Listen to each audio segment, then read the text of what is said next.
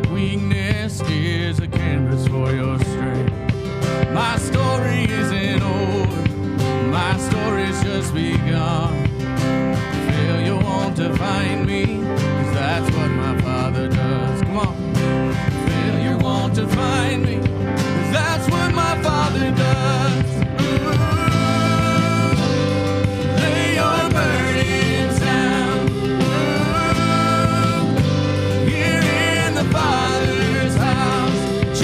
Shame at the door, it ain't welcome anymore. Ooh, you're in the Father's house.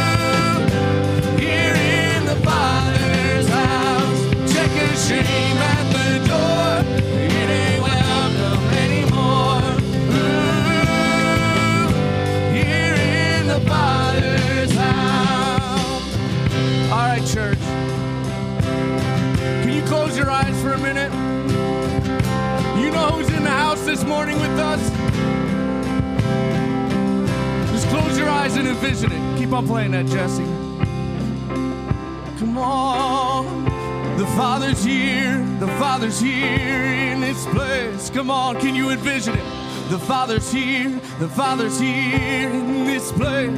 Father's here right now. He's healing, he's restoring, he's here in this place. Do you expect it? Jesus is in the room. Jesus is in the room. Jesus is in the room right now. Let's sing this. The prodigals come home. The help is final. Love is on the move when the Father's in the room. The prison doors swing wide, the dead come to life. Love is on the move when the Father's in the room. The miracles take place, a cynical vine fair, and love is breaking through when the Father's in the room. Jericho walls are quaking, strongholds now are shaking. Love is breaking through when the Father's in the room. Come on. Love is breaking through when the Father's in the room. Lay your burdens down. Here in the Father's house, check your shame at the door. It ain't welcome anymore. Ooh, you're in the Father's house. Hebrews 12, verses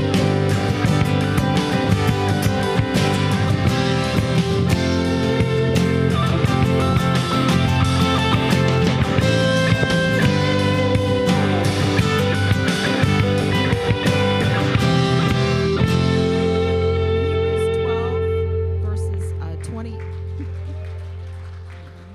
In Hebrews 12, verses 28 and 29, it says, "Therefore, since we are receiving a kingdom that cannot be shaken, let us be thankful and so worship God acceptably, with reverence and awe, for our God is a consuming fire."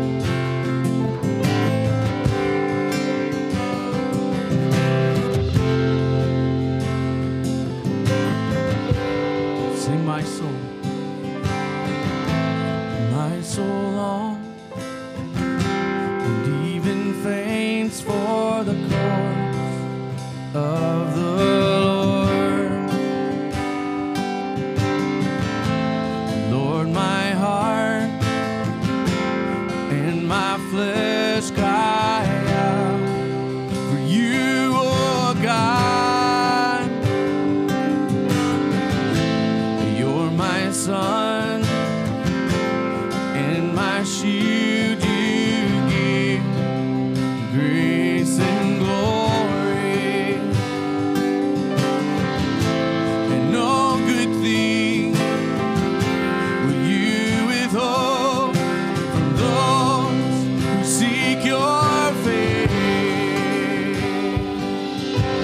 Just as the deer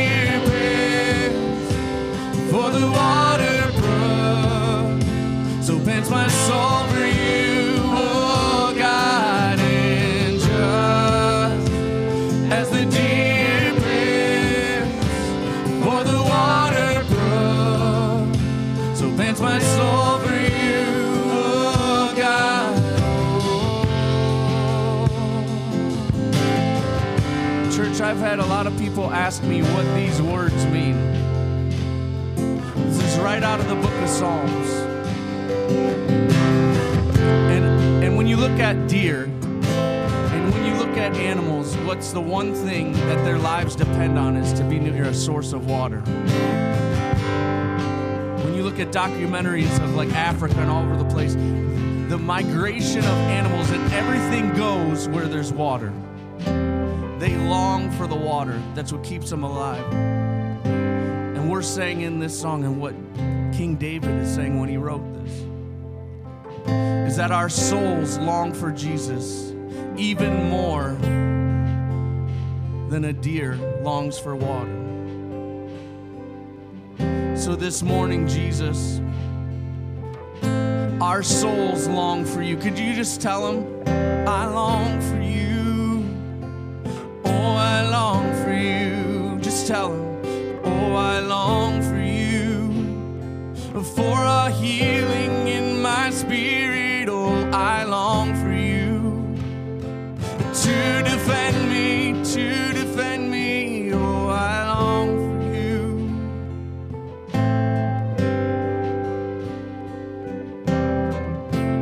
We will wait on you in this upper room, oh, we will wait on you. I just feel in my spirit kind of like this, we've rushed in here kind of. And it's like, what's the next thing to happen? What's the next thing to happen? What's the next thing to happen? And the Lord says, you wait on me. So come on, church, let's wait on him. Like we're waiting on a table, press in. Oh, we long for you. I rest in your presence. I rest in your presence.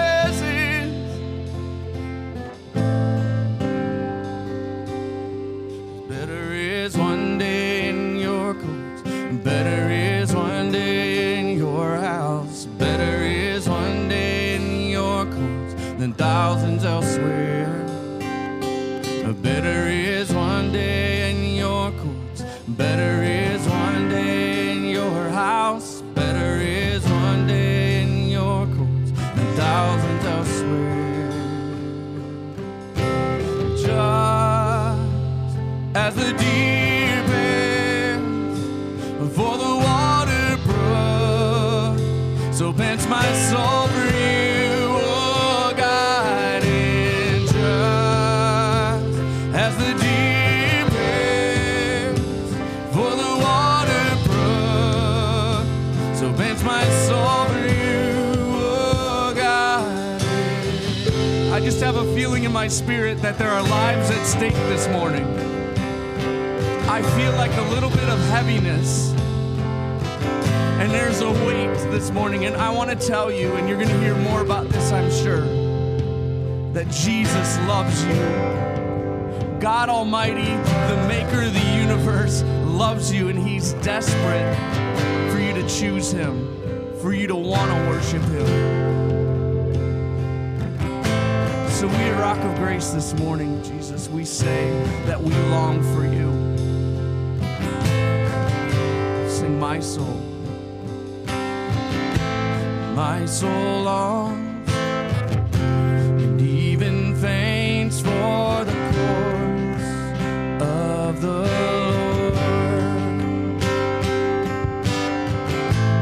Lord. Lord, my heart and my flesh cry out for you, oh God.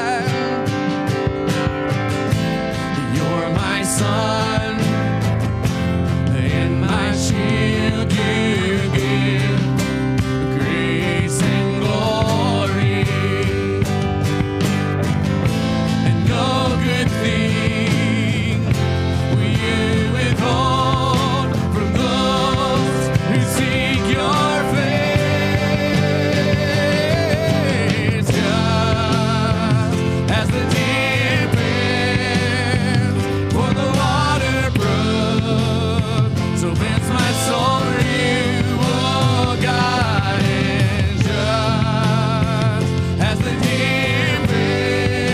is for the water brook, so vents my soul for you, oh God. And just as the deep is for the water brook, so vents my soul for you, oh God. And so pants my soul for you, Jesus. Alright, I set my heart.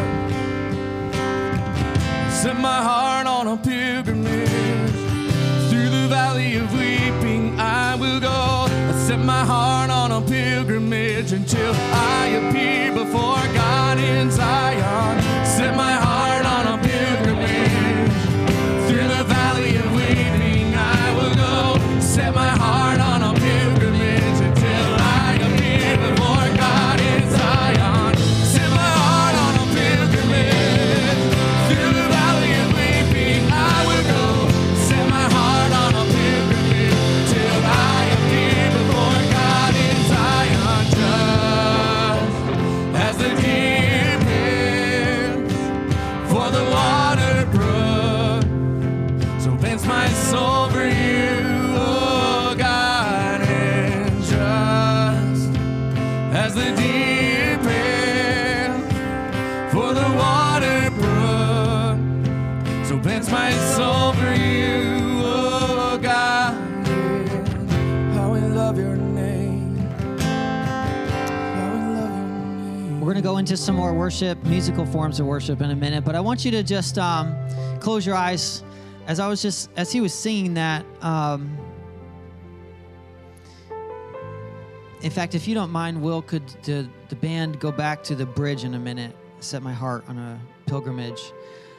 I had this kind of, it's just a strange picture in my mind. If you could just close your eyes, but picture in your mind,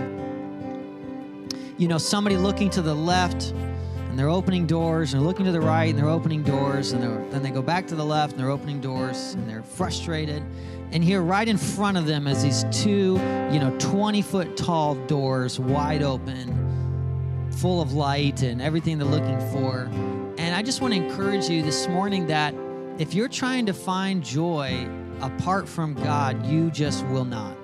You will not. And we're going to go there in our sermon today too, but that's what this song is about, church. It's I set my heart on a pilgrimage. It's to know God, to know your Creator. And I want to also challenge you who are already Christians, which I know is probably the majority of you, is if you're not careful, church, you'll step into that same trap. And you'll start looking over to the right. Well, if I could just get this promotion at work, and all of your mind is fixated on that. I want to encourage you, if you're thinking about that all day, every day, that is your worship. You worship what you think about, talk about, and spend your money on. We were just talking to David U students about that Thursday. Often we don't know what we worship, but everyone around us does. And so I want to ask you right now, what is the object of your worship? You say, well, I'm here on a Sunday. No, that's not what I'm talking about. I'm talking about, what do you think about? What fascinates your mind? Is it Jesus? Because if it's not Jesus, I want to pray that right now you get a revelation of Jesus. Can I ask it another way? Again, what fascinates your mind? What are you thinking about all week long?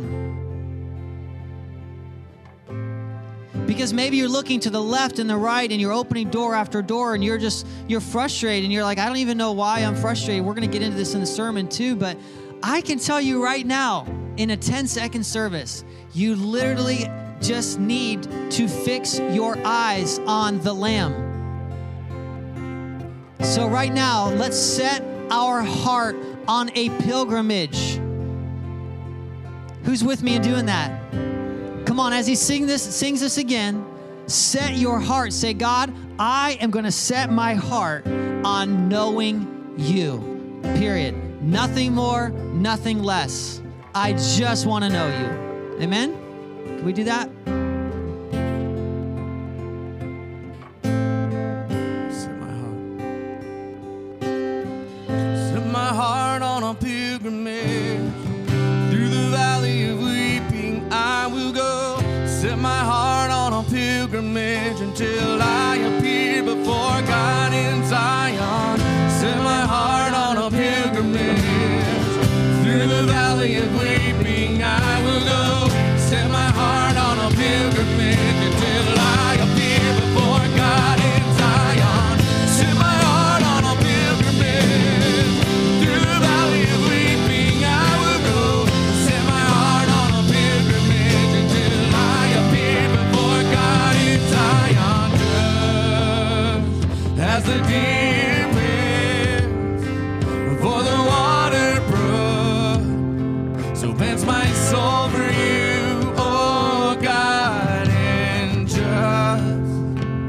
As the deep bends for the water brook, so bends my soul for you, oh God. You're so beautiful. You're so beautiful. With eyes of fire, love in your eyes. There's love in your eyes. You're so beautiful. How we love your name. You're so beautiful, Jesus, Jesus. How we love your name, Jesus. You're the beautiful one. We love your name. How we love your name, Jesus. You're the beautiful one.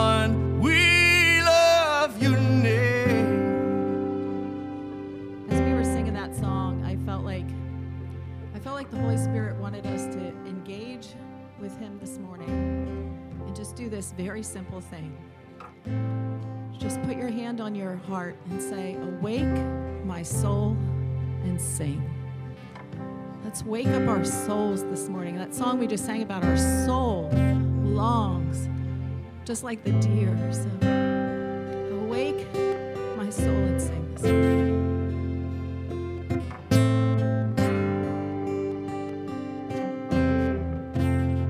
My soul to sing of the coming King. Awake my soul to sing, cause you are worthy, Lord. Awake my soul to sing of the coming King. Awake my soul to sing, cause you are worthy of my praise.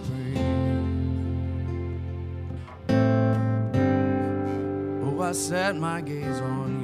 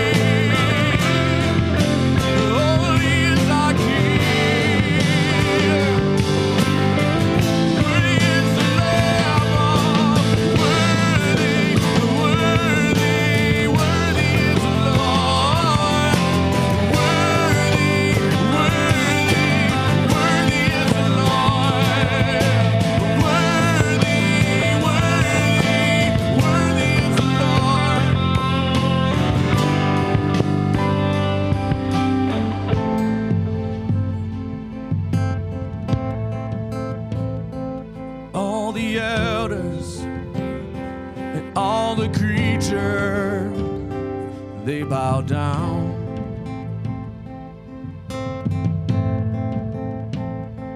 The train of his robe, the train of his robe fills this temple.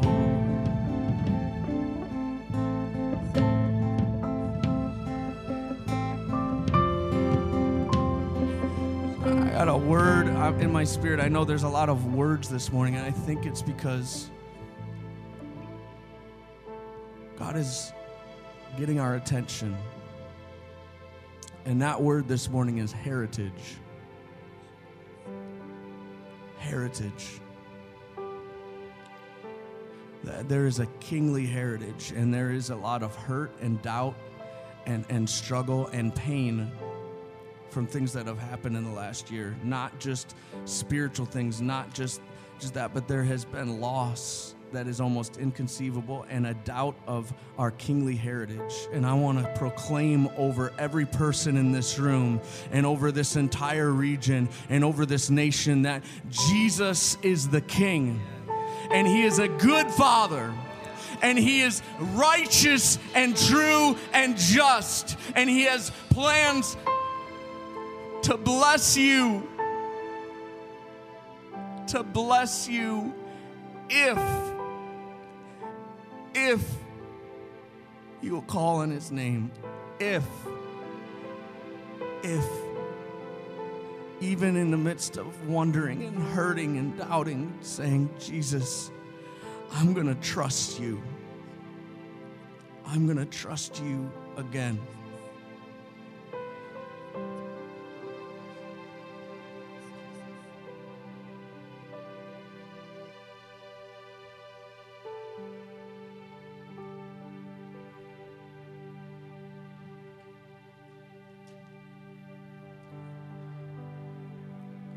I feel something different in my spirit than I think I've ever felt in this room.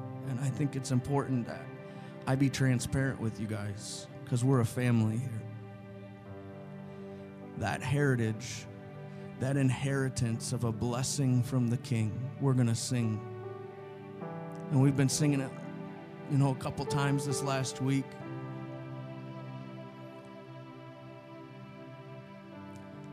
Close your eyes for a minute. This can't be just words. Do you really believe and receive this blessing from the King? Do you believe it and receive it over your family? Do you? And if not, it's okay, but just start talking to the Lord about it. Just start talking to the Lord about it. Because in my spirit, the vision I see is a man looking through a glass at something else on the other side that he loves and he wants to be with. And for a while, you could see through the glass clear. And as time went by, there's like a coat of paint that covers the glass. And it becomes harder and harder to see the other side. And the man's like trying to find a way through it. And I don't know who this is for this morning, but I'm telling you that if there's something that you feel like you've been missing or hurt by, and you've struggled with God, that you don't have to find a new way. Come back to Him. Clean the glass. Clean it up. Just tell Him how you feel. Just if there's something to repent of, repent. He's a loving God who will take you just as you are this morning. You don't have to somehow backtrack and find where you went off. You can today, right now, here in His presence, say, God, take me right here. And the way to start is after repenting and talking to Him and saying, God, I receive this blessing from you. And when we sing the word amen, it's a simple word that means I agree with the blessing of God Almighty over my family and the heritage of a King. Little Lucas has the heritage of a king, the kingly heritage. These children that God has called us to bring into our homes and to adopt, they have a kingly heritage. They're not somebody else's, they're the King's, they're Jesus's.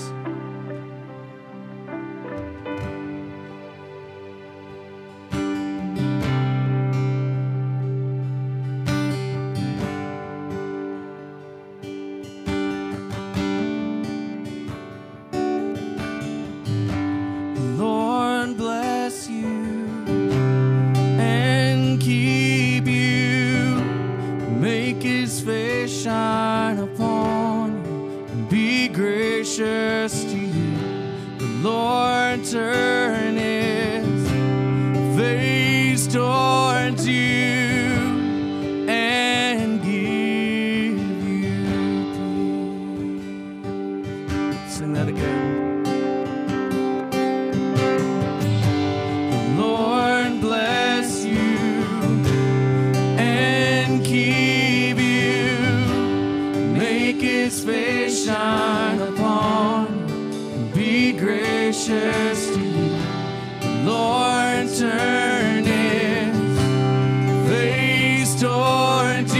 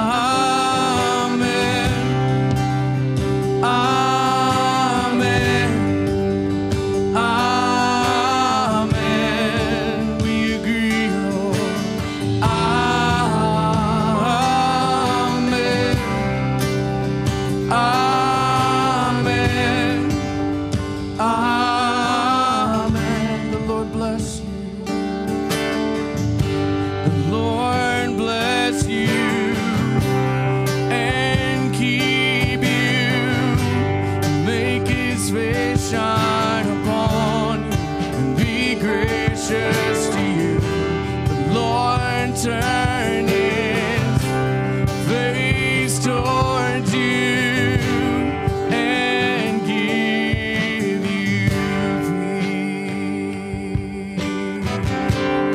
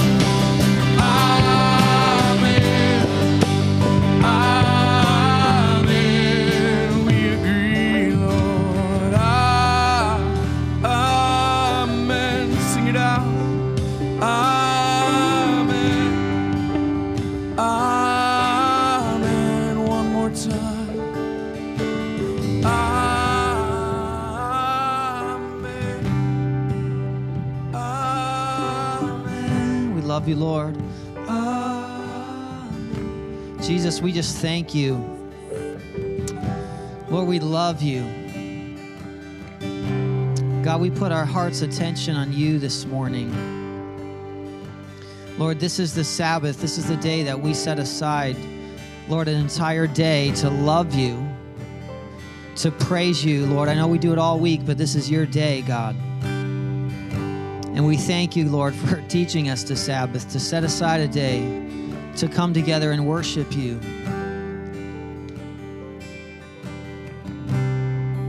Man, Courtney, I can't escape this word I keep hearing over you, and I keep thinking I'll give it to you later, but I just want to share this with you. And I heard that you got prophesied to a couple weeks ago when I was in Cortland. So I don't know what Laura's doing in you, but can you just reach your hands towards Courtney? Courtney, I just looked over and I just heard the word Abrahamic blessing. And I know in a sense we all have an Abrahamic blessing as we're grafted in to God's people. But I started to kind of explain away to the Lord, well, no, we all have that. And I heard the Lord loud and clear, no, he has an Abrahamic blessing. And I want to say every child that has come through your home, there is a blessing, there is a blessing. Like they will look back and say, oh man, what I learned in that house, but what I received in that house. And they may be in a new place and they may be struggling with this or that, but I'm telling you, I can see the kids that have come through your home and they are looking back, and they do so often, and they say, oh, but my father's house. Oh, but I remember that house. I remember the love I felt in that house, and I can't escape that. And I want to tell you, just like Abraham could not have comprehended the blessing that the people would experience, that his generations would, just like he couldn't comprehend it, the Lord says, you have no idea. He says, you have no idea. You can't, because you're just going about your day. You're just loving the kids in front of you, and you're loving your wife and your kids now, but you have no idea the blessing that you've already imparted to them. And I want to tell you, they will never escape that. And I mean that in a good, like they will always think back, oh, but when I was in that house with the Perkins family, that's when my life changed. That's when the blessing in my life. And God, I just thank you. And I just keep seeing like a coat, and I'm not going to try to give you mine because you'll break it because I'm really small, but crossed my mind a second ago to put that on you, but I just, I see this coat on you in the spirit. There's this mantle on you. Father, I thank you for this Abrahamic mantle, this blessing. I thank you, God. Courtney, I want to tell you that I feel like there were shepherds, there were servants, men and women who, I've never given a word like this, it's really interesting, who just coming near to Abraham and meeting him were then blessed.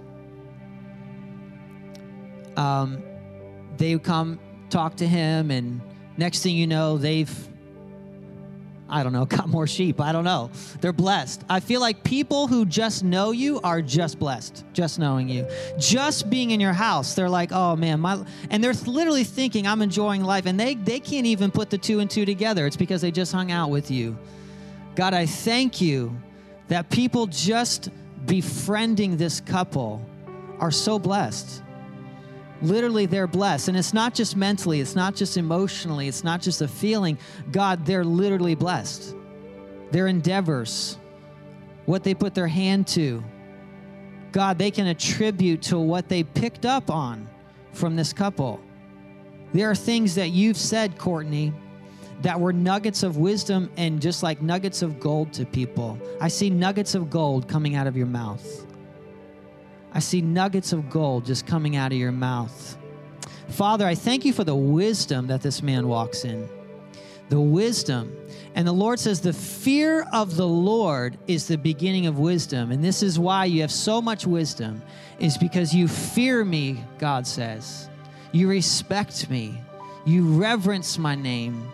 And I'm going to give you more and more wisdom, more and more counsel, and more understanding.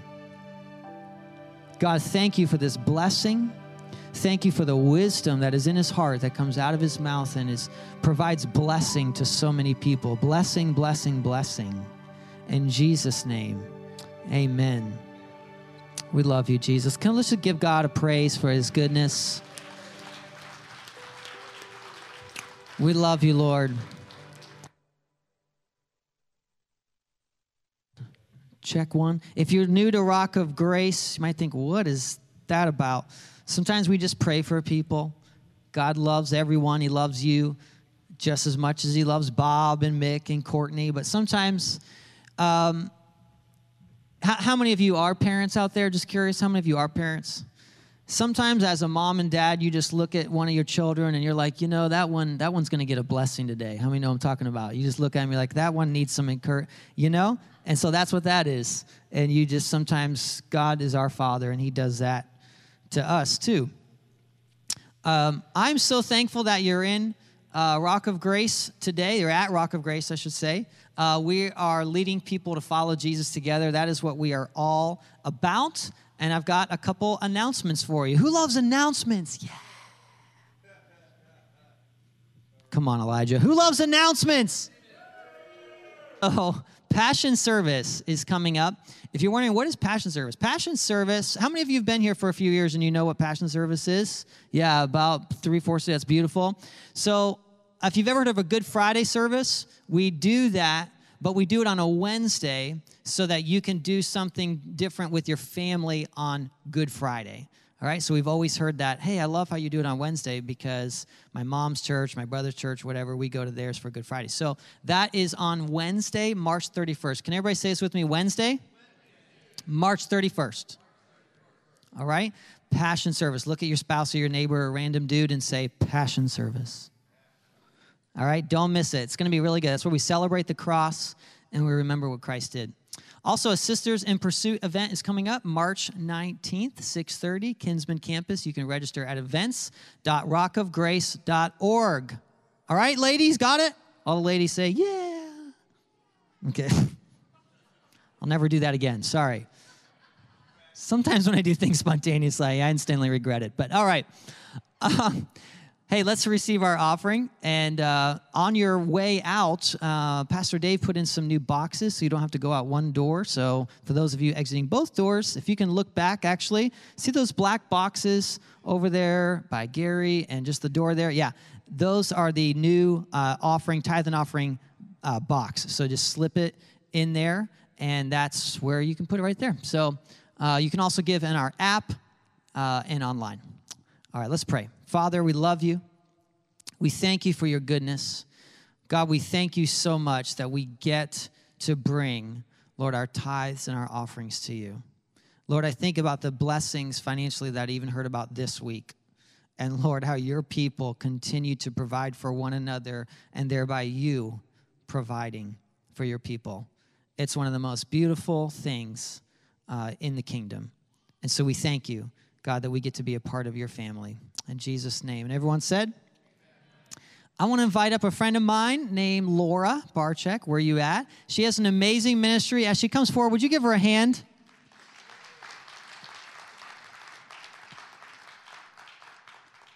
She has this awesome ministry. In fact, how many of you were here, where was that, a year and a half ago? 2019, and you heard about the Harriet Tubman Movement. Was anybody here that day? Awesome. So for those of you that don't know her ministry, she's going to tell you all about it. And I was just telling her and some friends over here that I was meeting, as a Christian, when you hear what she does, like, I don't know of any Christian that can say, oh, yeah, I can get behind that. All right, so let's welcome her one more time.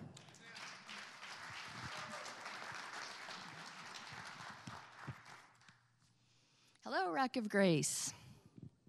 So I am Laura Barczyk. I am the co-founder and director of the Harriet Tubman Movement. And we, and I want to say we, because everybody raise your hand who's with us over there. Got a whole bunch of people in our organization over there. We are a ministry who provide direct assistance to people who have been rescued from human trafficking right here in Northeast Ohio. We, as a body of Christ, must talk about this because Ohio is 4th in the nation for the most number of human trafficking cases reported. 4th behind Texas and California and New York. We have a problem here. And as a ministry, we see a great need to address this problem and for the services that we're offering, and we have a great need to expand the services that we're offering. And as a body of Christ, we have a great opportunity and a great responsibility to do something about this issue that's plaguing our society right now. So I don't want to take a lot of time today talking about why Ohio or all the technicalities of what human trafficking is, but a really simple definition is anytime one human being exploits another human being for financial or material gain, that is trafficking. Basically, whenever one person is selling another for money. So most of the trafficking that we see is not what we read about on social media. It's not white vans in the Walmart parking lot waiting to kidnap somebody, and it's not girls chained in a basement. It can be, but generally what we see is not. It is people. It is people. And they are trapped in a situation or in a terrible, terrible bondage, mental bondage of control that they feel that they can't escape. They often feel that there is no help for them and that nobody cares. Although we've seen some instances of labor trafficking, the majority of the trafficking that we see in this country is sex trafficking. And it looks like prostitution. And pimps are traffickers. So when we think of prostitution, being from this area, do you think of those awful pictures that the news channels and the newspapers love to put on their social media pages of these girls, and they're prostitutes, and they look terrible, and they look like total train wrecks? That's what most people think of when they think of prostitutes. But do you know who these people are? The ones labeled as prostitutes are Rahab. They're the woman with the alabaster box. They are women. And they are worthy of our ministry. They are worthy of our love. They are worthy of our respect. They are worthy to hear about Jesus. Because Jesus hung out with them, right? Made the religious people mad. But Jesus hung out with them, and so do we. Because the liar is there, and he's in their head, and he's telling them, there's no help for you, and nobody cares. So the Ohio State Moritz College of Law did a survey of women arrested for prostitution in Ohio. And they came up with parameters. Is this trafficking, using the legal definitions of force or fraud or coercion, or are these women working in prostitution by their own choice? 92% of women in Ohio arrested for prostitution fell under the parameters of human trafficking, 92%. So in the state, with the fourth highest number of cases, and 92% of women arrested for prostitution, they're not in those statistics because they're labeled as prostitutes. We've got a problem. So the women that we have helped, I would say, Misty, probably what, less than half are counted in those statistics, because we're like the Underground Railroad. We're helping them, and they're not on anybody's statistics, so it's even bigger.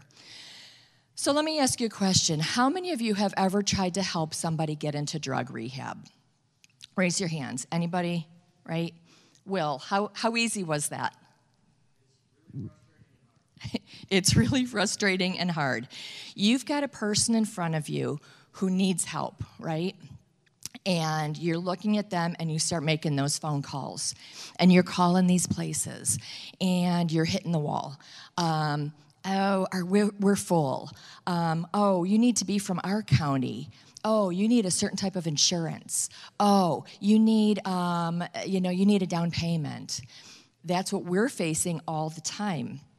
You start feeling desperate because this person in front of you is looking at you because they need help and they're desperate for your help. And all of a sudden you see in their face, they're losing trust. And they're starting to doubt themselves that they can even do this. And they're starting to doubt you that you're going to help because the liar is in their head and they're saying there's no help for you. Nobody cares. So to share more specifics, the Harriet Tubman Movement ministers mostly to women, but we've had a few male clients and a few transgender clients. And we get referrals from all over, from law enforcement, from hospitals, from shelters. And when we get that referral, our goal is to get them to a treatment program, a long-term treatment program like drug treatment, but they're specifically for human trafficking victims, where they can live, they get trauma therapy, they get counseling, they get addiction support, they learn life skills and job skills, and they learn how to live on their own. But there's 3 in Ohio, in the state with the 4th largest number of reported human trafficking cases. There's 3. And they're often full. So we're scouring the country to look for a place for these women to go. And obviously, it takes a while. So when we get a referral, we know it's going to take a while, and there's a lot that needs to happen while we work with our stars. That's what we call our clients, our stars. And sometimes they need medical help, sometimes they need detox, sometimes they need their social security cards and birth certificates and IDs, sometimes they need court cases cleared up, but 100% of the time, they need a safe place to stay while we're doing all of this. They need us to work with them about 30 to 60 days, and they need someplace safe while all of this stuff is happening. So right now, the safe places that we use are domestic violence shelters, or some people know them as battered women shelters. Every county in Ohio has one, so there's 88 of those in Ohio.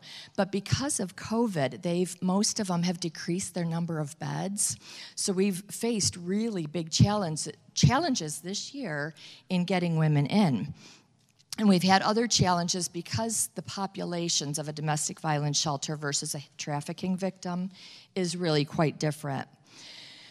We have been doing this work for 6 years now, and never, ever, ever until 2021 have we had the situation where we have gotten a no, like, we don't have any place that we can take you.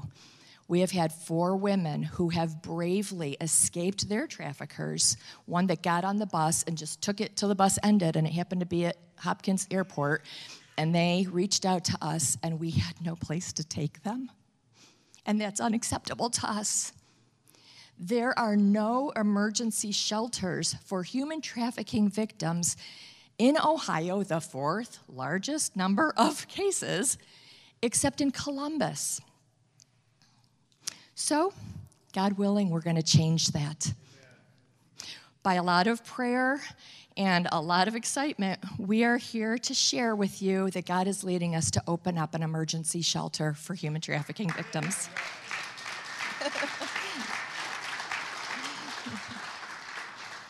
I can't even tell you how big this is. I am humbled that the Harriet Tubman Movement, like little us here, a faith-based organization, has the full support of the Mahoning Valley Human Trafficking Task Force, the Cuyahoga County Human Trafficking Task Force. These are sheriffs and FBI agents and men working for the Bureau of Criminal Investigation and Homeland Security agents and FBI agents. They're looking at us and begging us, please, please open a shelter. We have no place to take these women and men and transgender individuals once we rescue them. We need something. Please open up a shelter. It's unbelievable. So only God has given us that favor, but we can't do this alone. We need help. It cost us an average of about $600 per star from the time we meet them to the time that they get off to their long-term program. That's $50 a month. So we know that if we open a shelter, we're going to have more coming our way. So we do need more monthly donors. We need more pledges. With your help, these stars will have a chance not only to get free, but because we're faith-based, they get to hear the gospel. They get to experience the love of Christ. And it's amazing. We got to baptize one of our stars this year, and it was like, ah! It was like the angels were singing. It was very cool. So Jesus loved the women working in prostitution. I'm asking you today to help us to minister to them. God is here today. Ask him what he would have you do. In the state with the fourth highest number of human trafficking cases, we have a great big dream, and it is to build this house. With that being said, I'm going to leave you with a quote from Harriet Tubman that says, "Every great dream begins with a dreamer. Just remember, you have within you the strength, the patience, and the passion to reach for the stars and to change the world." Thank you guys so much.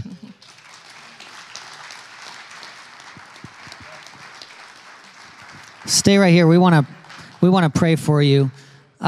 Would you please do me a favor, and on your way out today, would you talk with her and the team? And first, I'm going to ask you to pray right now about what God wants you to do. Would you just bow your heads? Because here's what I know, that there's some of you that don't have a monthly missionary. And my wife and I, we have a few that people that said that God put them or their organization on our heart. And I'm telling you, Christian, child of God, ask the Holy Spirit right now, is this to be our missions? Is this to be our local missions, where me and my spouse, or if you're single, could say, even if you're a teenager, you could say, hey, I could do $50 a month, or I could do $25 a month, right? Can you meet them in the foyer? Ask God right now if that's you, and let's pray. God, we just thank you that every woman that you know their name. Jesus, I remember that woman who said, this is the God who sees me. And God, you know their name. You know their story. You know their heartbreak. And Father, I thank you that you will, Lord, that you see them as stars, Lord, and you will bring them through a place, God, of freedom and restoration. And God, not just freedom physically, Lord, but also mentally and emotionally, God, that they would come to a place of wholeness and peace. God, where your love so permeates their heart and mind, it removes all fear. God, we pray blessing on the Harriet Tubman Movement in Jesus' name. And everyone said, amen. Thank you. So please meet them in the foyer. There is a sound in the universe. Father God is the composer, and the Holy Spirit is the conductor. And the song is all about Jesus, the Son. And every melody and every harmony that joins in sings his praises. For from him and to him were all things made, and to him be all glory forever and ever.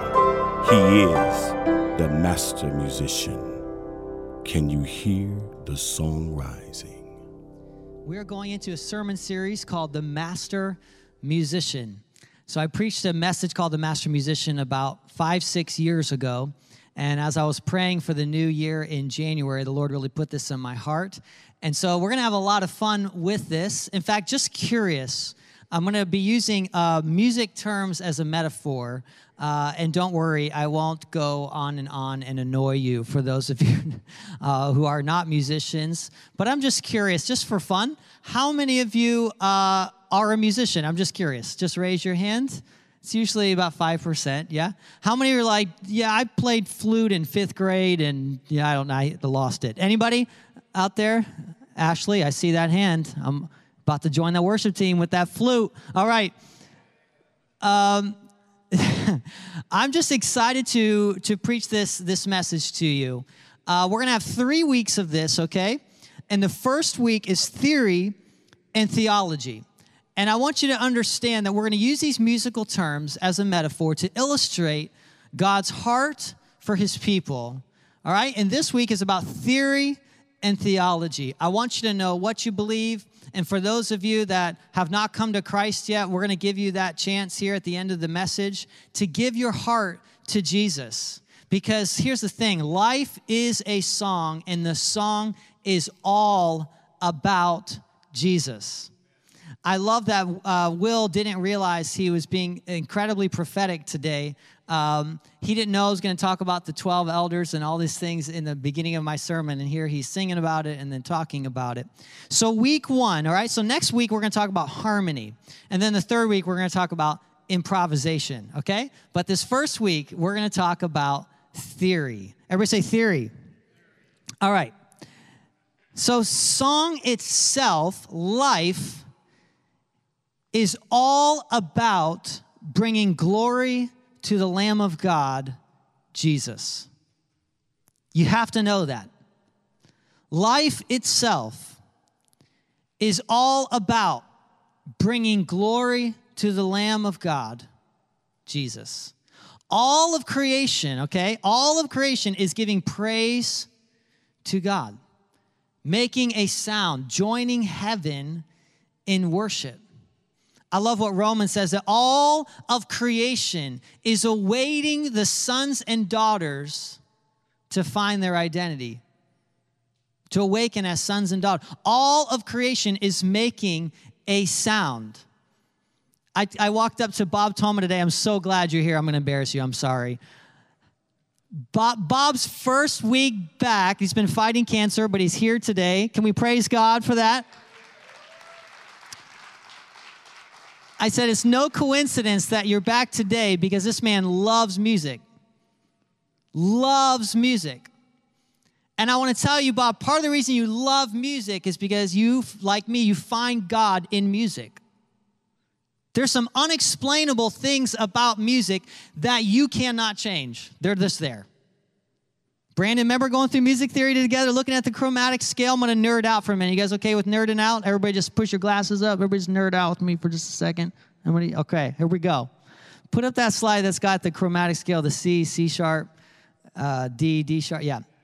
In music theory, guys, God was downloading some things to me this morning as I was reviewing my notes. I was like, oh, Lord, don't make this sermon longer. It's already too long. Here we go. In music theory, there's these 12 notes, right? So this is the chromatic scale. You have those 12 notes. There are 12 tribes of Israel, 12 sons of Jacob after Abraham's promise. 12 disciples, 12 gates made of pearl in the New Jerusalem, 24 elders bowed around the throne. 12,000 of each of the 12 tribes of Israel will be saved from the one world government. 12 precious stones used in the foundation of the New Jerusalem. Music itself is an expression of God's order in the universe. Let me say it one more time because it still blows my mind. Let's see if this side gets it. You guys just pretend like you really get it. Be like, what? And just put this side to shame. Ready? Because they were like, eh. Okay, but you guys ready? Music itself is an expression of God's order in the universe. Thank you, Mick. Oh, that was good. That was good. Laura. Laura, you're coming here every week. Every time we read an awesome verse or point, you just be like, yeah. Okay. This blows my mind. 12 precious stones used in the high priest's breastplate in the first covenant. You are now living stones. You are now priests and kings following Jesus, your high priest. 12 means completion, fullness, priesthood, purity. There's 12 minor prophets in the Old Testament. There's 12 loaves of bread on the golden table. Jesus is the living bread. Jesus is the perfection of all that you want in life. Get to know Jesus and you'll find everything you've been looking for. And here's the thing, you can't change that reality. You can't change that reality. That is a law in the universe and in the heavens that Jesus is the glorified, cherished Son of God, glorified as the Lamb of God in heaven. We can't change that. Just like you can't change these 12 notes that will always be there. Some of them will always harmonize as they bring praise to God. God has order in his universe. And my question for you this month is, can you hear the sound? Are you submitted to the sound? Are you submitted to what is true is that Jesus is glorified above all things and deserves your praise? Or do you say, no, I'm doing my own thing? You see, I remember when I used to teach music lessons right here on Tuesdays, I would have students, and sometimes they would get in their own world, you know? And I would always say, half of playing is listening. Listening to the key you're in and the other musicians, right? And so all of this month, I'm going to be asking you to listen. In fact, can you put your hand on your ear real cheesy for me? How many say, I want to hear what heaven hears. You see, there's a lot of even Christians who will come into churches, right? But still not be in tune with the sound of heaven that is glorifying Jesus above all things, where their life is fully submitted to God. Jesus is everything that life is for. Jesus is the high priest. Colossians 1, I know you guys have heard me say this before. It's one of my favorite passages. Colossians 1, 12 through 20. He, the Father, has delivered us from the domain of darkness, transferred us into the kingdom of his beloved Son, Jesus, in whom we have redemption, the forgiveness of sins. He is the image of the invisible God, the firstborn of all creation. For by him all things were created in heaven and on earth, visible and invisible, whether thrones or dominions or rulers or authorities, all things were created through him and for him. Amen. Right? He is before all things. In him, all things hold together. He is the head of the body, the church. How many of you are in the church? How many of you are in the body? Now, somebody like, yeah, I'm here right now. I meant like are you Christian? How many are following Jesus? Okay, that's what I meant. All right, here we go. He is the beginning, the firstborn from the dead. He's your older brother. You hear that? The firstborn. That in everything he might be preeminent. For in him all the fullness of God was pleased to dwell, and through him to reconcile to himself all things, whether on earth or in heaven, making peace. How? By the blood of his cross. By the blood of Jesus, now you can hear the song of heaven. It's only through the blood of Jesus that you can now hear what life is about. Right? And if you don't hear that, suddenly you're off pitch and you don't know why. If you don't understand, a little metaphor, back to our metaphor, if you don't understand music theory, you're frustrated trying to play music with other musicians. If you don't understand theology basics, or what we're talking about today, that God is creator, what the gospel is, that God, creator, sent his only son to make you brother or sister, then you too will be frustrated in life. But if you do understand the grace of God, if you do start to listen for the gift that is God, and you start to hear, you'll be able to join in the song that all of creation is singing. So if you come in today and you hear Will and the team and everybody around you singing holy, holy, holy, and you're going, I'm just kind of bored. It's because you're not hearing the song yet. You're not hearing the song. You're hearing the music, but you're not hearing the song yet. The song, life, is all about Jesus. And if you want to know what life is about, it's about knowing in Jesus. You and I, as human beings, have one purpose. You've heard me say this many times, is to know and love God. That's it. Why are you breathing? It's to know and love God. Can I share something with you right there in the white shirt, second row? I just want to bless you with something. I think you're really smart. And I think you have a teacher gift. And I don't know you yet, but I just want to bless you. You're awesome. Yeah. Can you stretch your hands towards her? God, we just thank you for her. Thank you for her gift of explaining. Thank you for her gift of teaching. And we welcome her, Lord. And we just love that you give gifts to the body of Christ. I thank you for that teacher gift and how she's so patient. And we just bless you. We're glad you're here. When you were made to know Jesus, you were made to know God. That's it. Turn to your neighbor. Say, that's it.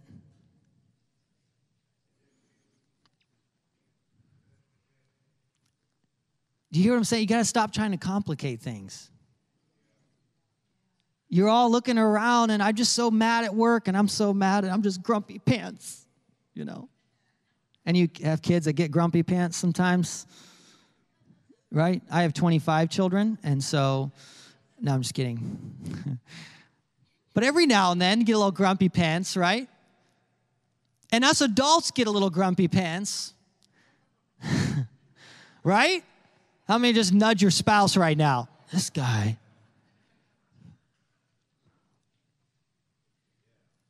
I'm telling you, today's sermon, you might hear, it's not complicated. If you'll fix your mind's and your heart's attention back on why you were made, you won't be frustrated. You were made to know and love Jesus.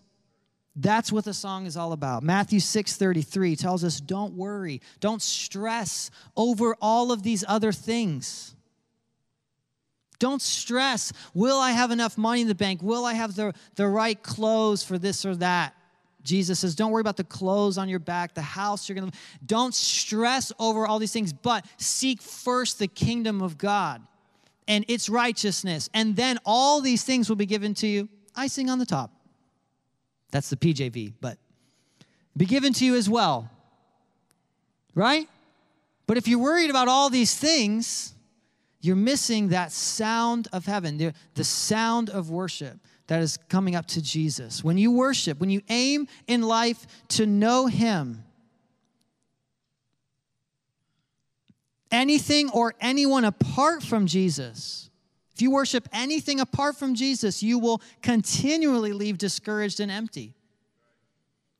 So if you're a guest with us today and you're like, well, my life does seem empty, it's because you have yet to know Jesus. And I will encourage you to listen for the sound of heaven. What is that song? It's all about Jesus. And I want to tell you, there's a slight delineation here. It's not just what he gives you. If I can read a poem, a song from A.B. Simpson. Once it was the blessing, now it is the Lord. Once it was the feeling, now it is his word. Once his gift I wanted, now the giver own. Once I sought for healing, now himself alone. All in all forever, only Christ I'll sing. Everything is in Christ, and Christ is everything. You see, even church-going Americans will get so fixated on just what God can give you, you miss God. Because we didn't say the song, life is all about what God can give you. No, life is all about God. It's about knowing Jesus. Can you just close your eyes and say, Jesus, Jesus. Number two, God is faithful, we are not. Can you guys say that with me? God is faithful, we are not. You see, despite our unfaithfulness, God is faithful. These are the core tenets, if you will, of theology. Just like music has these 12 notes, and there are 7 notes in each of these scales. Every single one of them has a scale. And they have chords that go together. Just like that has been and will always be, God is always faithful and will always be. Just like you can't change music theory, you can't change how good God will be to you. God is always faithful. And here's the sad part. We are not. And Scripture reveals this to us over and over again. Turn in your Bibles to 2 Timothy 2, 8 through 13. We're going to look at who Jesus is and what he's done for us. If you don't have your Bibles, you can look at the screen. 2 Timothy 2, 8 through 13. Remember Jesus Christ, risen from the dead, the offspring of David, as preached in my gospel, for which I am suffering, bound with chains as a criminal. By the way, he wrote this in prison. But the word of God is not bound. Therefore, I endure everything for the sake of the elect, that they also may obtain the salvation that is in Christ Jesus. Hold on, did it say the salvation that is in works? The salvation that is in behavioral modification. The salvation that is in getting your act together. The salvation that is in attending an Assemblies of God church. Nope. What is the salvation in? Jesus. With eternal glory. The saying is trustworthy. If we died with him, we will live with him. If we endure, we will also reign with him. If we deny him, he will deny us. But if we are faithless, he remains faithful. He cannot deny himself. He cannot deny him. And just like there is laws of gravity in the universe, just like there is laws of music that cannot be changed, they will forever be, you cannot change how deeply God loves you. You could try to run from it, but I want to encourage you just to submit to it and let him love you. Let him take care of you. God is faithful, and we are not, despite our sin. Romans says that while we were still sinners, Noel, while you were still a sinner, even though you're an awesome person. But while you and I were still messed up, Mark, while you were still messed up, Elijah, while we were broken, God says, oh, but I love him. I can do something with him. I can do something with that person. I love that child of mine. Amen? There's this story in the Bible. I won't have time to go into the whole thing, but I'll just tell you. God tells a prophet, all right, to marry a prostitute to illustrate his faithfulness. And he says, this is to illustrate, right, that I will always be faithful to my people. That's powerful. I want to go to another hymn by A.B. Simpson. This is great theology. I want you to listen to this. Jesus is alone our message. Jesus our theme shall be. We lift up Jesus ever, Jesus only we will see. Jesus only is our Savior. All our guilt he bore away. All our righteousness he gives us and our strength from day to day. Jesus only our sanctifier, cleansing us from self and sin. How many are still being cleansed from self and sin? All right? And with all the Spirit's fullness filling our hearts within, Jesus only is our healer. All our sickness he bears. Bob, all of our sickness he bears. All of our sickness he bears. Come on, I just want to pray for total healing for Bob right now. Can you just reach your hands towards Bob? God, I pray for complete healing.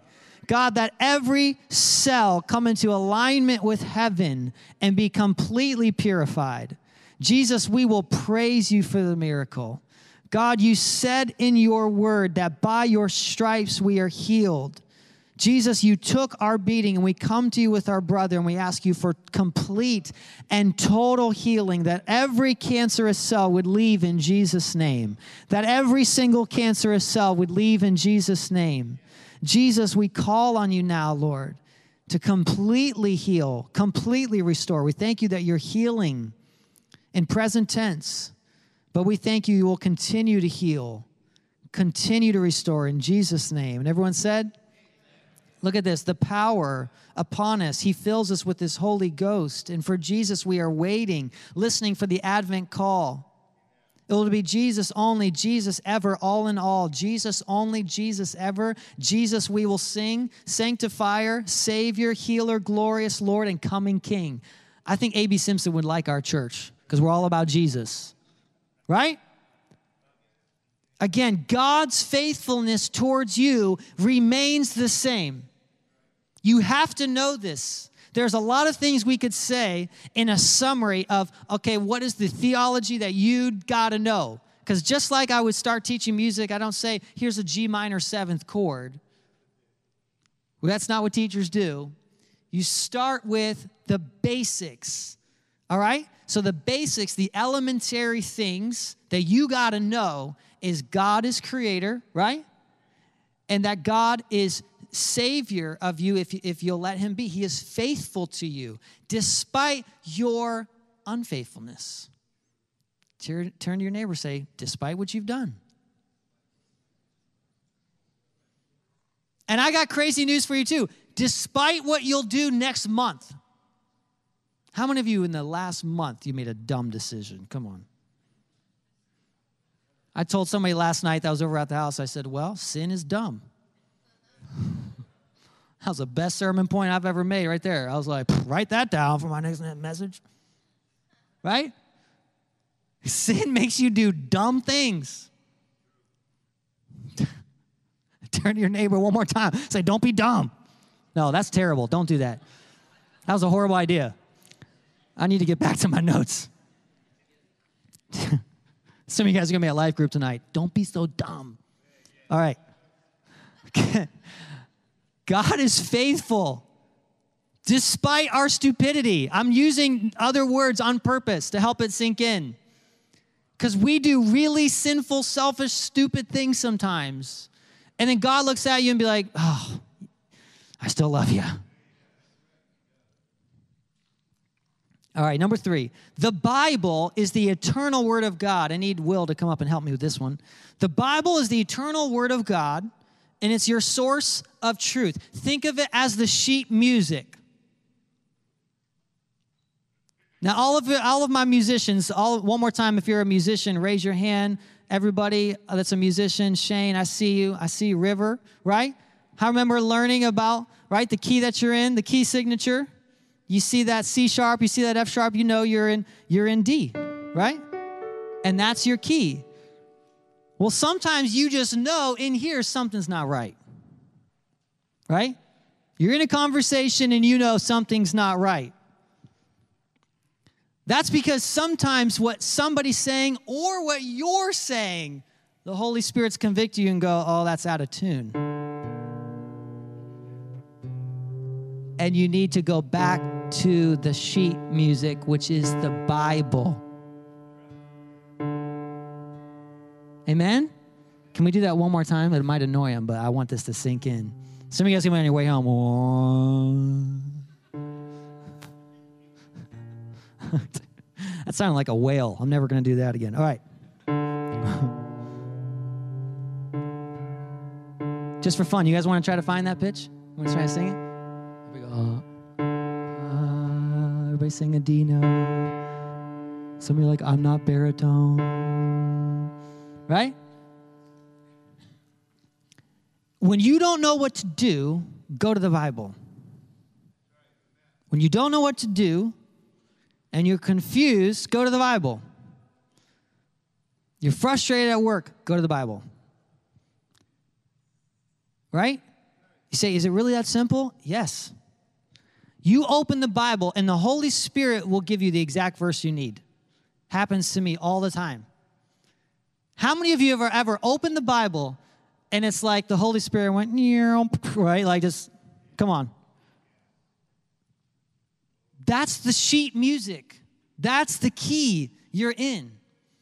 And the Holy Spirit illuminated the words of the Bible. He breathed out the words of the Bible. 2 Timothy said he breathed out. He illustrated, he enunciated to its writers what to write. And it's the same Holy Spirit that will remind you of Scripture. But I want to say something that you got to pull your toes in just a little bit. Holy Spirit is not going to remind you of a verse you've never read. You got to read the Bible if you want to know what it says and you want to live by the word. And I want to tell you, a lot of Christians make bad decisions because the only Bible they hear is Sunday morning from their pastor, which that's great. I'm glad you're here. But if you could get in the Word every day, you'll know what the arrangement of the song is. You'll know. See, he likes that little baby. He loved it, right? He's like, great point. Okay, right? The key is the tuning fork. It's the truth that is not escaping. It's not going to change. How many of you are thankful for the Word of God that is unchanging, right? This last week, I was talking with someone, and it was just this little thing, you know, and it was like, well, but what does the Bible say? Right? What does the Bible say about kindness and about unity? And she was very receptive. And she heard me out, and it was beautiful. And what's beautiful, when you know that your Bible is your source of sheet music, it's the truth. Now it's not my opinion. It's not your opinion. It's not you against you and you against you. It's what does the Bible say? And that's your unifying. It's your key. You know? Amen? You guys getting it? You guys with me? So we live in a culture, though, where truth is questioned all the time, every day. How many of you guys know what I'm talking about? What is true, what is objective truth, is being challenged every single day. And sometimes you know in your spirit, and by the way, if you're tuning in online or maybe you're a guest today, you might call that conscience. God put something in you that you know when something is wrong, right? The Holy Spirit of God is going to speak to your heart. Just a couple more minutes and I'll let you go. Father God is the composer. The Holy Spirit is the conductor. And the song is all about Jesus. Can we all say this on the screen together? Father God is the composer. The Holy Spirit is the conductor. The song is all about Jesus. If you'll let this sink in, you will start to enjoy the song. If you'll let this sink in, you will start to enjoy life. There's a lot of Christians who do not welcome the conductor's voice in their life, so they're in their own world in a different key. I just got attacked by a bee. That was a demonic bee. No, I'm just kidding. Were you guys here a couple weeks ago when I judo chopped that bee? That was amazing. I need to relive that moment. I'm just kidding. Father God is the composer. The Holy Spirit is the conductor. The song is all about Jesus. So 2 Timothy, let's go back to 2 Timothy, okay? 2 Timothy, he says this. Therefore, do not be ashamed of the testimony about our Lord, nor of me or his prisoner, but share in his suffering for the gospel by the power of God, who saved us and called us to holy calling, not because of our works, but because of his own purpose and grace. Everybody say grace. Can I just say something real quick? I'm just going to sneak in a point that's not in my sermon. You know you're hearing the song when you're celebrating grace. You might be out of pitch when grace is becoming farther from you and judgment is becoming what you're more excited about. All the judgment was carried out on Jesus.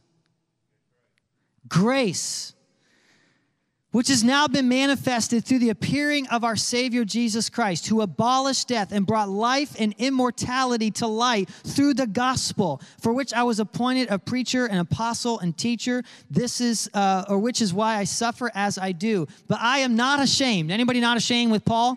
I am not ashamed. For I know in whom I am believed. I am convinced that he is able to guard until the day that he is entrusted to me. Follow the pattern of the sound words. Oh my gosh, that is so cool. I did not even see that phrase when I copied that.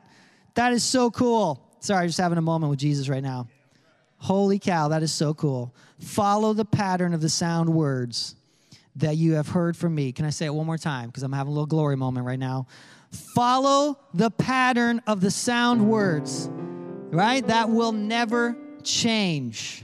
Look at that. Follow the pattern of the sound words you have heard from me in faith and love that are in what? Christ Jesus. By the Holy Spirit, he's the conductor, who dwells in us, right? To guard the good deposit entrusted to you. Guard it carefully. So the Bible, it says right there, is good for teaching, correcting, and training. If you're taking notes, there's that vicious bee again. Oh, that's just a mamma jamma fly. That thing is huge. Holy cow. Jurassic fly. All right. I said mamma jamma on the phone, or the microphone. All right, here we go.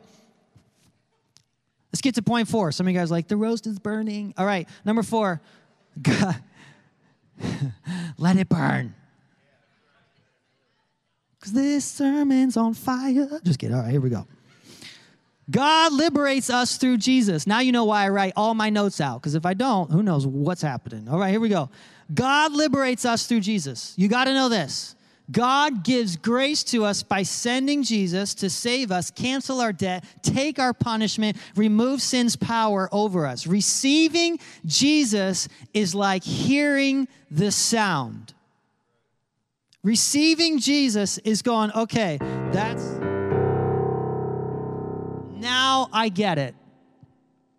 It's like you're hearing the sound. How many of you remember, think back to when you first surrendered your life to Jesus? Can everybody just raise your hand if you think back to that moment? I remember I was 12 years old. I was a very sinful pastor's kid. No, I'm just kidding. I was a pretty good kid. But it hit me. You know what I'm talking about when it hit you. I remember I was at youth convention and I was bawling. I remember I was on the ground. I was crying. It was a mess. That's when I remember. That's the day I gave my heart to Jesus. How many can think back when you heard the sound of God's grace? Right? Receiving Jesus as Lord. Now hear me. If you're tuning in online or you hear him, I'm not saying get your act together, because you can't. Mick, you can't get your act together. You can't pull yourself up from your bull straps. What are they called? Bootstraps. Bull straps. No. Close. You can't just say, I'm going to make myself a good person. You can't do it. You can't do it. Jesus is the only perfect person. He's the spotless Lamb of God. He is the high priest who also became the sacrifice, who died in your place so that you could hear the sound of heaven and join in and be renewed to friendship with God. That's the gospel. God liberates you and I through Jesus. And we humans, do you know you're a worshiper? Julia, do you know you're a worshiper? Danielle, you're a worshiper. Maybe you're hiding in the back somewhere and you say, no, I'm not a Christian. Oh, you're a worshiper. Yes, you are a worshiper. Trust me, there's a couple things, maybe even one thing that you think a lot about and you esteem as the highest and you sing its praises. There are worshipers of LeBron, right? The room goes silent. Everyone's like, he left Ohio.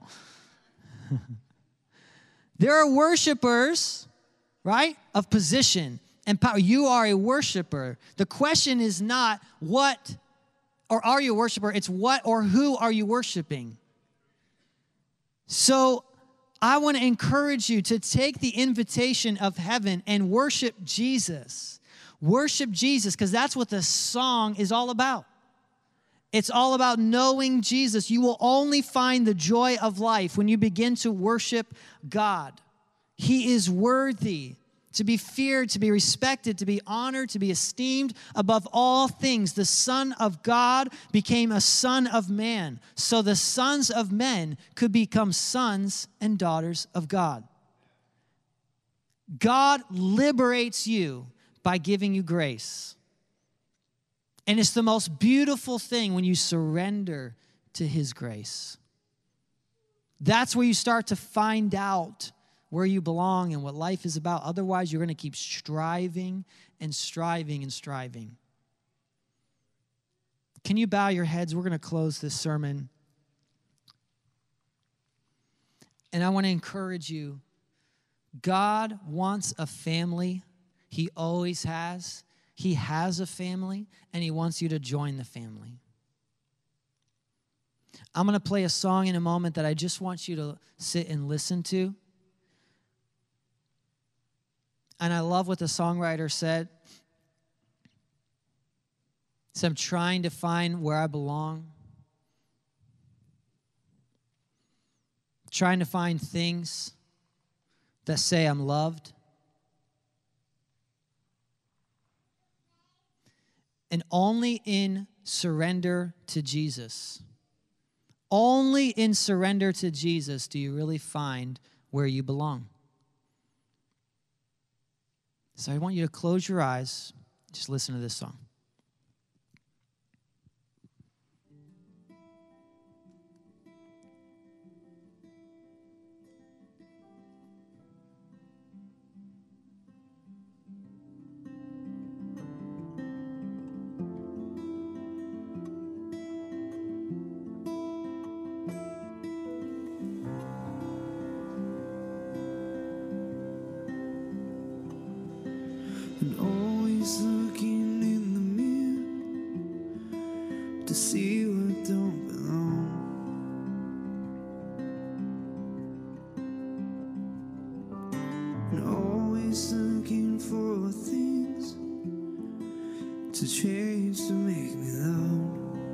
You don't have to change anything to make you loved. Let him love you. Trying to please everyone.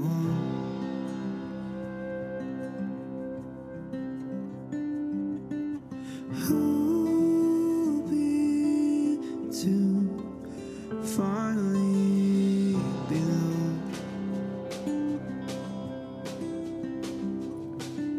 Never seen one, but your word says I'm loved.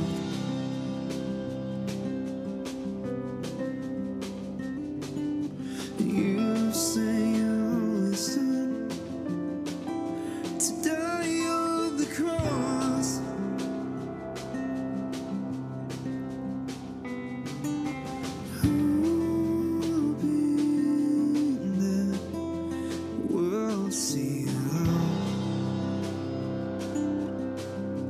Do you see how loved you are?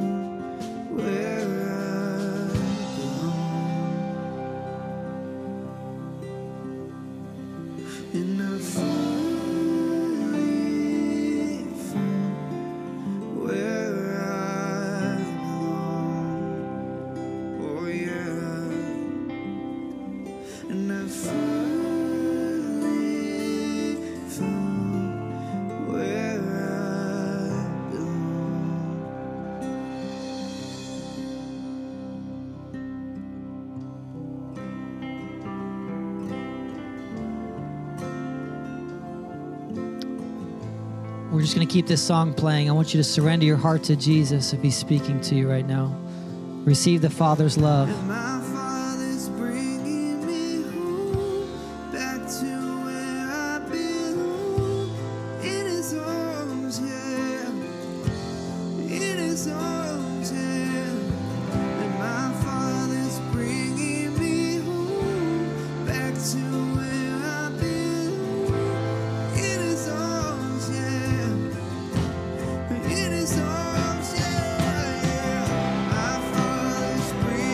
Be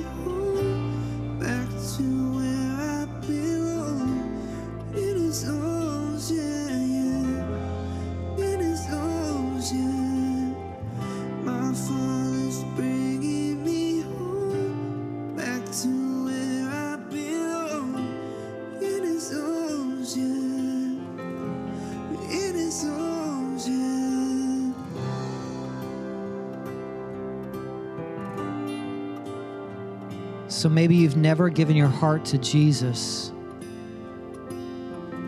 I want to give you that chance right now because the Father is calling you home.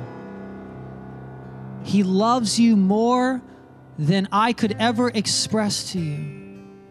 He loves you so much more than you could hear 100 songs about the Father's love for you. And do you know it still wouldn't be enough to express how much He loves you? He loves you, He loves you, He loves you. And His only Son, the Father's only Son, Jesus, became a Son of Man to die so that you could become a child of God. So I want to invite you to stand up on your feet. And our prayer team is on the side walls here. And I want to make 2 responses here. Then the first one is this. If you just say, I need to give my life to Jesus. I'm finally hearing what life is all about. If that's you, would you make your way to one of these prayer team members? If you say, I know God is speaking to me. I know right inside my chest, I've got to change. I've got to give my heart to God. Go ahead and make your way to the side walls. Yeah, I see a couple of you going. That's awesome. I'll give you just a minute, sir, ma'am. And if you're at home, you can give your heart to Jesus right now in your living room.